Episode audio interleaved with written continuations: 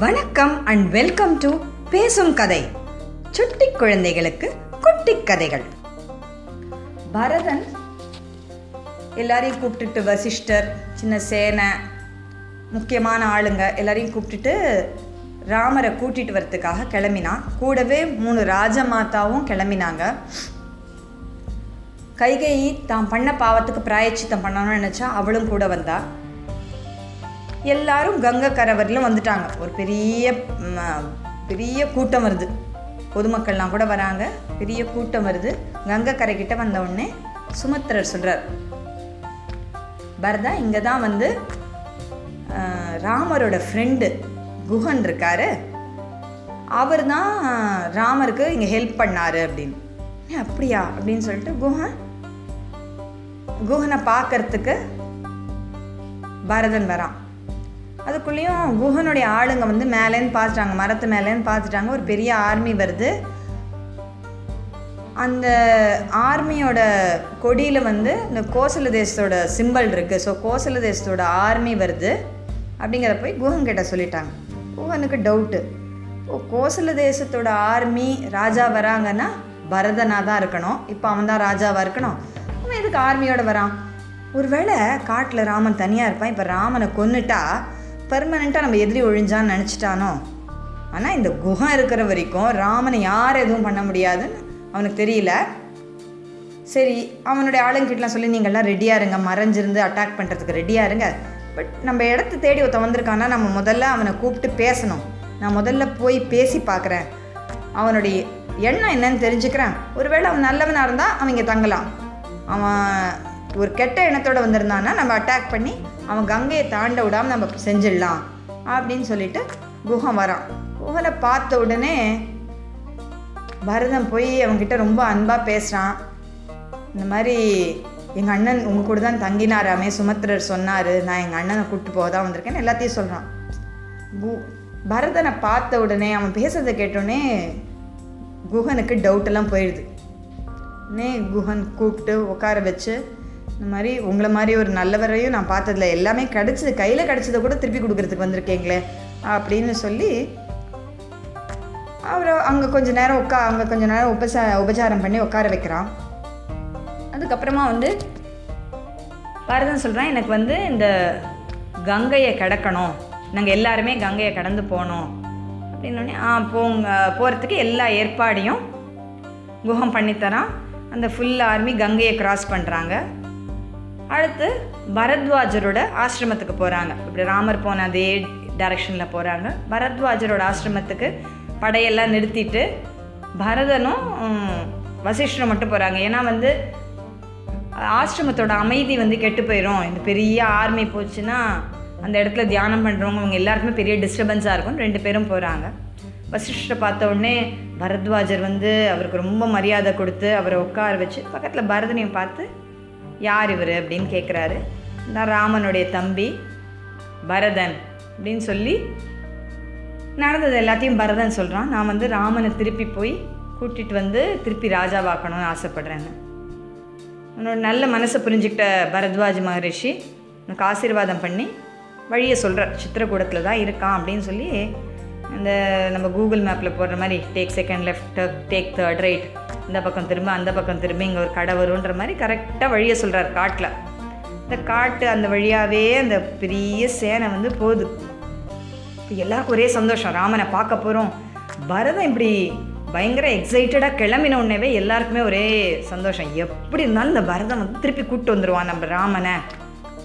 ஆனால் பரதம் வந்து அவ்வளோ அவ்வளோ திடமாக இருக்கான். அவன் வந்து கொஞ்சம் கூட யோசிக்கிறதே இல்லை. ராமனை எப்படியாவது கூட்டிகிட்டு வரணும் அப்படிங்கிறது தான் அவனோட ஒரே தாட் இப்போ நம்ம கண்டிப்பாக ராமன் வந்துடுவான் அப்படின்ற சந்தோஷத்தில் எல்லாரும் குதிச்சிட்டு சிரிச்சிட்டு இந்த ஆர்மி போகுது. இப்போ காட்டில் அந்த மாதிரி ஒரு சத்தம் கேட்ட உடனே பறவைகள் மிருகங்கள்லாம் தெரிச்சு ஓடுது. அவ்வளோ மனுஷங்களாம் அந்த அந்த இடம் அவ்வளோ பார்த்தது கிடையாது. ஒரே சத்தம் வரதை பார்த்த உடனே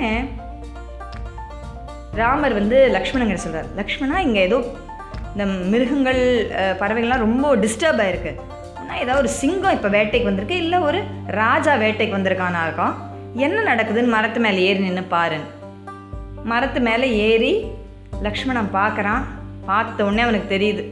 தூரத்தில் பரதம் வரான். கொடியெல்லாம் வச்சுட்டு சேனையெல்லாம் வச்சுட்டு பெரிய கூட்டம் வருது. அப்படியே அங்கேருந்து கத்திட்டு கீழே இறங்குறான்.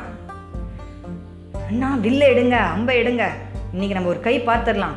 இந்த பரதனை இன்னைக்கே அங்கே கொல்ல முடியாமல் போச்சு. இப்போ சேனையோடு வந்துட்டான் நம்மளை அழிக்கிறதுக்கு வந்துட்டான். அவன் நினச்சிட்டான் நம்ம ராமன் தனியாக இருப்பான் அவனை அழிச்சிடலான்னு நினச்சானா? நம்ம ரெண்டு பேர் இருக்கோம் அவனால் ஒன்றுமே பண்ண முடியாது. நீங்கள் கூட வர வேணாம். நான் தனியாகவே பார்த்துக்கிறேன் இன்றைக்கி இங்கே ரத்த ஆறு ஓடுது. இந்த பரதனை கொன்னுட்டுனா அடுத்த வேலை. நம்மளை அட்டாக் பண்ண வரவனை நம்மளை கொல்ல வரவனை நம்ம திருப்பி கொள்றது தப்பே கிடையாது. அதனால இது தர்மத்துக்கு விரோதமும் கிடையாது.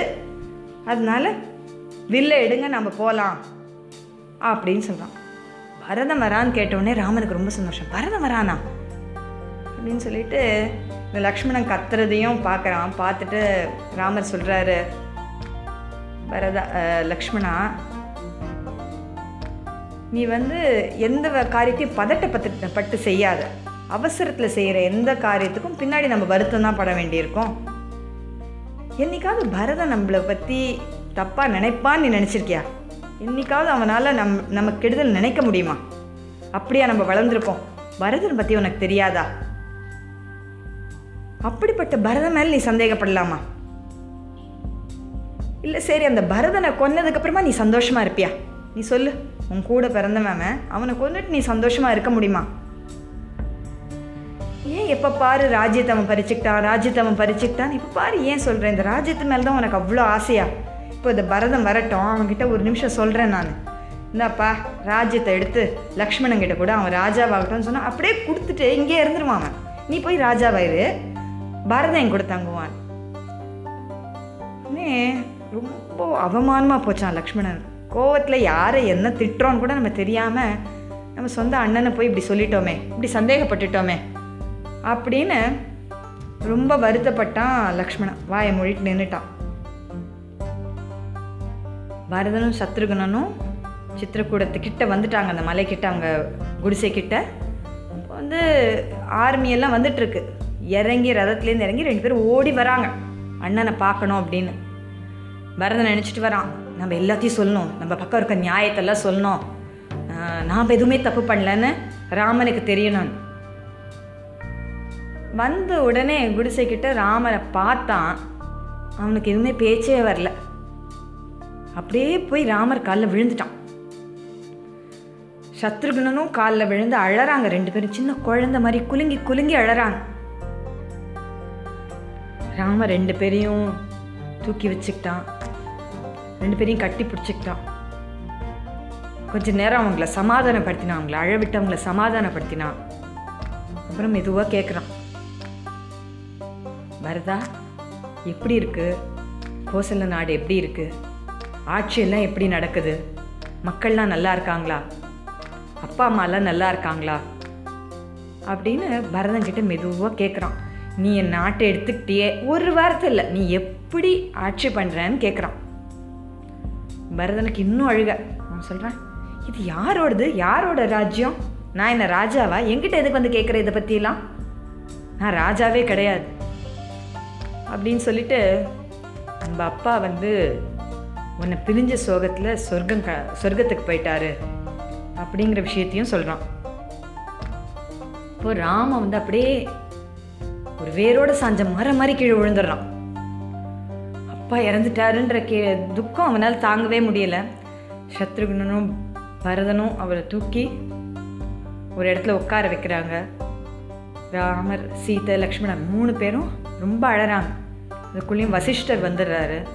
வசிஷ்டர் வந்து ராமனுக்கு ஆறுதல் சொல்கிறாரு இந்த உலகத்தில் பிறந்தவங்க எல்லாரும் ஒரு நாள் இறக்க வேண்டியவங்க தான் ராமா.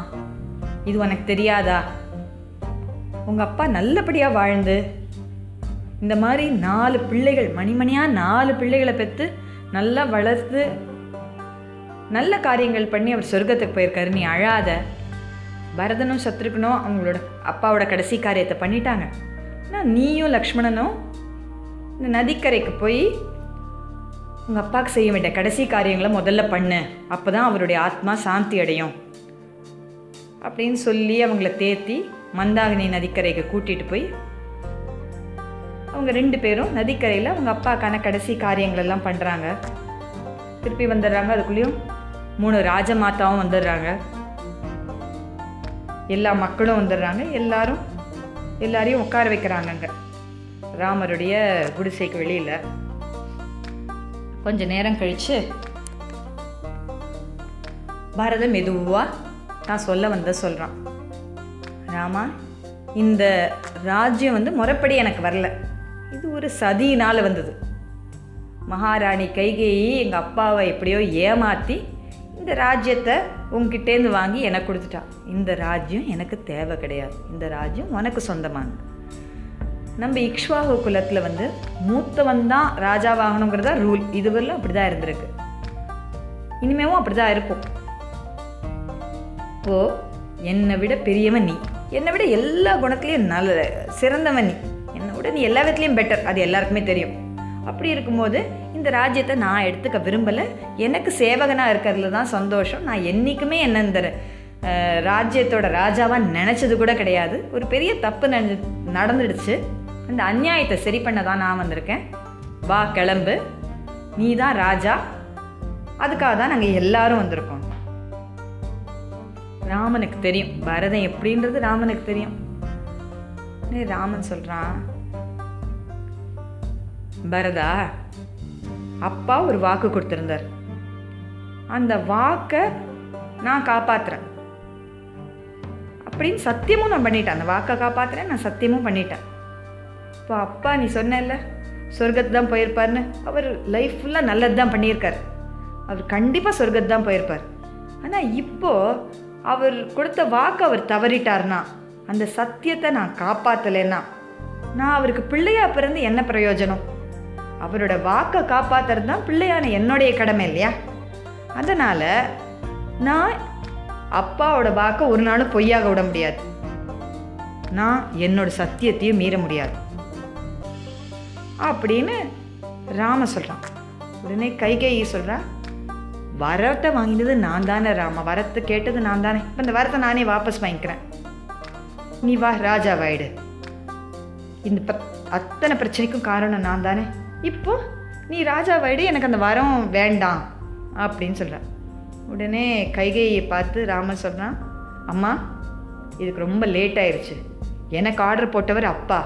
அதை திருப்பி வாங்குற ரைட்டும் அவருக்கு தான் இருக்குது ஆனால் அப்போ இப்போ அவர் இல்லை. அதனால் இந்த வரத்தை திருப்பி வாங்க முடியாது அப்படின்னு சொல்லிடுறான். உடனே பரதன் சொல்கிறான் சரி வனவாசம் போகணுங்கிறது வரோம். ரைட்டா நீ போய் ஆட்சி பண்ணு. நான் பதினாலு வருஷம் இங்கே காட்டில் இருக்கேன். உனக்கு சப்ஸ்டியூட்டாக நான் இருக்கேன். அது தே நியாயம் தானே. அது ஒன்றும் தப்பு இல்லையே. உனக்கு பதிலாக இன்னொருத்த அந்த பொறுப்பை ஏற்றுட்டு செஞ்சான்னா அது தப்பு இல்லையே அப்படி ராமன் சொல்கிறான் கரெக்டு அந்த மாதிரி சப்ஸ்டியூட் இருக்கலாம். ஆனால் எப்போ இருக்கலாம்னா எப்போ என்னால் வந்து அங்கே வர முடியாதுங்கிற அதாவது நான் காட்டுக்கு போக முடியாதுங்கிற ஒரு நிலைமை இருந்தால் தான் நீ எனக்கு ஒரு சப்ஸ்டியூட் வைக்கலாம். அதாவது எனக்கு ரொம்ப உடம்பு சரியில்லாமல் போயிடுச்சு என்னால் காட்டில் போய் வாழ முடியாதுன்னா அப்போ நீ எனக்காக என்னோடய கடமையை எடுத்து செய்யலாம். ஆனால் நான் தான் நல்லா இருக்கேனே. எனக்கு காட்டுக்கு போக முடியாத எந்த பிரச்சனையும் கிடையாது. அப்போது எனக்கு யாரும் சப்ஸ்டியூட் இருக்க முடியாது அப்படின்னு. அதுக்கப்புறம் ராமன் திருப்பி சொன்னான் இதை பாரு நான் ஒரு சத்தியத்தை கொடுத்து இந்த சத்தியத்தை காப்பாற்றணும்னு இங்கே வந்திருக்கேன். அதுதான் தர்மம். சத்தியங்கிறது பெரிய தர்மம். இப்போது நான் அந்த சத்தியத்தை மறந்துட்டு நான் வந்துடுறேன்னு வச்சுக்கோ. என்னால் நிம்மதியாக இருக்க முடியுமா? நாளைக்கு என் பசங்களே சொல்ல மாட்டாங்களா நீ உங்கள் அப்பா கொடுத்த சத்தியத்தை காப்பாற்றினியான்னு கேட்க மாட்டாங்களா? சரி நான் ராஜாவாயிட்டேன்னு வச்சுக்கோ. மக்கள்லாம் நாளைக்கு என்ன சொல்லுவாங்க? ஆமாம் ராமனே காப்பாற்றல நாங்கள் மட்டும் நாங்கள் கொடுத்த வார்த்தையை காப்பாற்றணுமா அப்படின்னு. அப்படின்னு கேட்க மாட்டாங்களா? அந்த நாட்டில் தர்மமும் சத்தியமும் அழிஞ்சு போயிடாதா எல்லாருக்கும் நான் ஒரு பேட் எக்ஸாம்பிளாக இருக்கணும்னு நீ ஆசைப்படுறியா? இல்லை பரதா நான் முடிவு பண்ணிட்டேன். நான் பதினாலு வருஷம் காட்டில் இருந்துட்டு தான் வருவேன். இது அப்பாவோட ஆர்டர் அதை நான் காப்பாற்றியே ஆவேன். நீயும் ராஜ்யத்தை போய் ஆள். எனக்கு எந்த விதமான கவலையோ கஷ்டமோ இந்த காட்டில் இல்லை. நாங்கள் ரொம்ப சந்தோஷமாக தான் இருக்கோம் இங்கே. எங்களுக்காக நீ வருத்தப்படாத. எங்களுக்கு ஒரு பெரிய அநியாயம் நடந்துச்சுன்னு நினச்சி நினச்சி நீ வந்து அழாத. எங்களுக்கு ஒரு அநியாயமும் நடக்கலை. நம்மளை மீறி சில சக்திகள் இருக்குது அந்த சக்திகளுடைய வேலைகள் சில சமயம் காட்டும்போது நம்ம வந்து அது அமைதியாக நல்லபடியாக ஏற்றுக்கிட்டு நடக்கணும். அதுதான் தர்மம் அதுதான் நியாயம் அப்படின்னு சொல்லி ராமன் ரொம்ப ஸ்ட்ராங்காக சொல்லிடுறார். அப்ப பரதன் சொல்கிறான் இது பாரு நீ உன் பக்கம் இருக்கிற நியாயத்தெல்லாம் சொல்லிட்ட.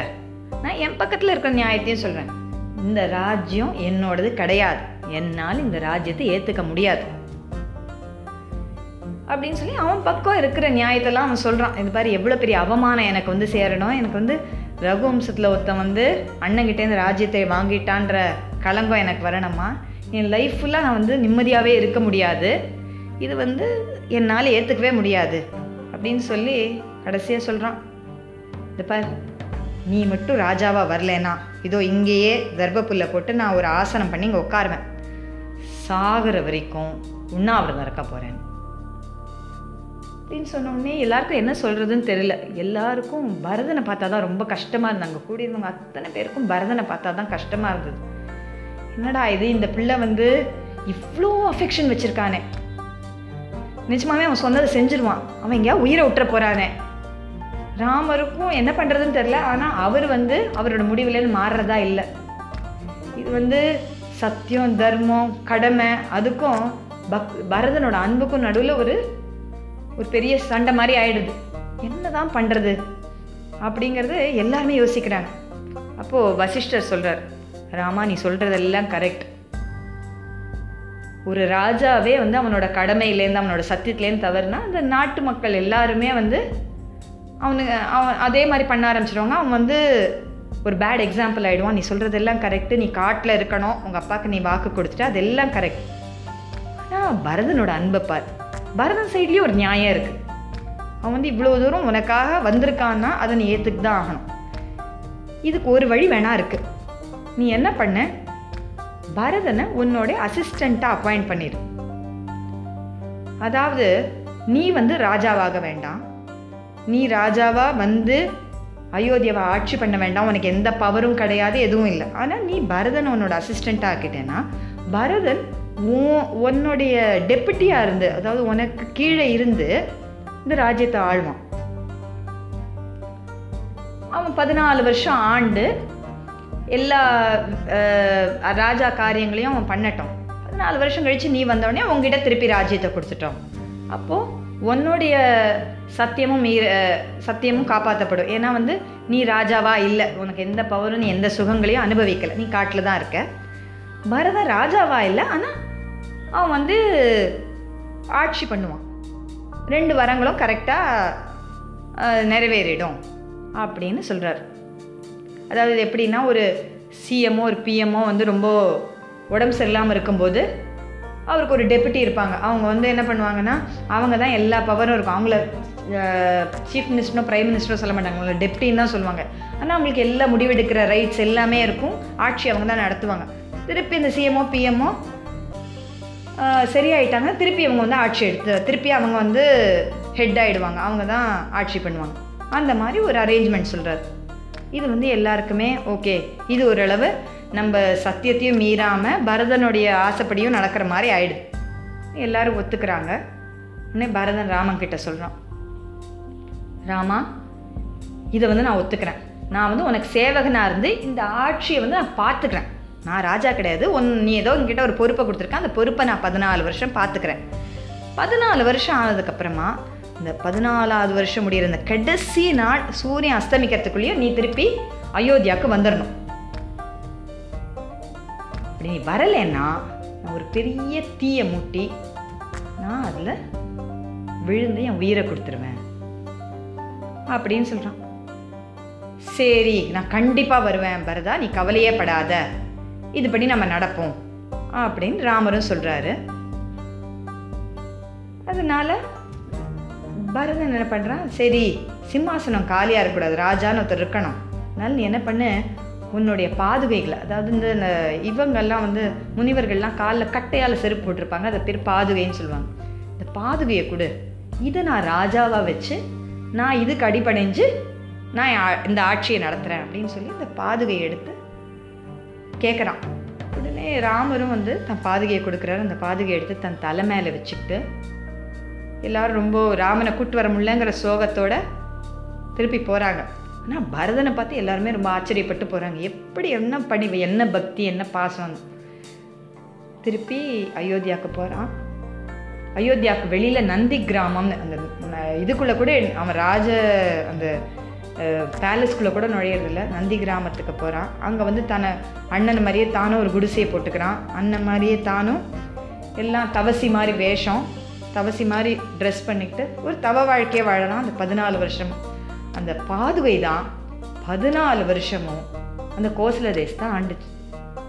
அதோட டெப்புட்டியாக அதோடைய அசிஸ்டண்ட்டாக இருந்து பரதன் ஆட்சியை நடத்துகிறான் இந்த பாதுகா பட்டாபிஷேகத்தோட அயோத்தியா காண்டம் முடியுது. இந்த கதை உங்களுக்கு பிடிச்சிருந்ததுன்னா லைக் பண்ணுங்கள் ஷேர் பண்ணுங்கள் சப்ஸ்கிரைப் பண்ணுங்க. இந்த கதையோட அடுத்த பகுதியை கேட்க பேசும் கதை யூடியூப் சேனலுக்கு சப்ஸ்கிரைப் பண்ணுங்க. நன்றி வணக்கம்.